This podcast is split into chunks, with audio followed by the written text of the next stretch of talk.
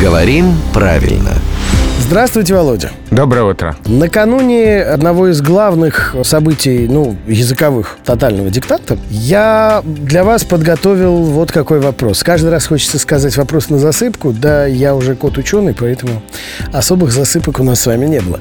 Как правильно, выкристаллизовалась какое-то отношение, да, или мнение к чему-то, или выкристаллизировалась? Язык сломаешь. Вот мне кажется, может быть, просто не употреблять это слово. Ну, мало ли в жизни всякое бывает.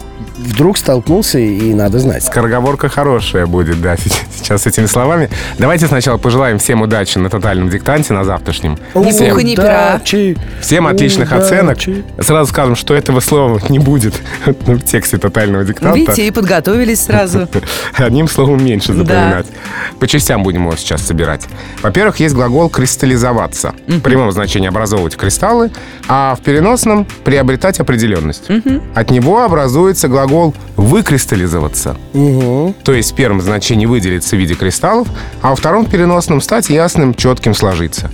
Это глагол совершенного вида, и у него есть еще глагол несовершенного вида, что делать выкристаллизовываться. Вот сколько слогов. Уху-ху. Вот такие слова есть в русском языке, а тот вариант, который вы... Выкристаллизироваться. Да, это уже слишком много слогов. То есть, Такого э, слова нет. ц- Целый лишний слог. Да. Но его в топку. Правильно. Ну и хорошо.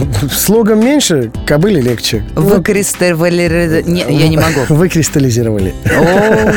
Хотя так говорить нельзя, мы это уже только что выяснили. Благодаря главному редактору Грамтру Владимиру Пахомову рубрику «Говорим правильно» слушайте каждое буднее утро в 7.50, 8.50 и в 9.50.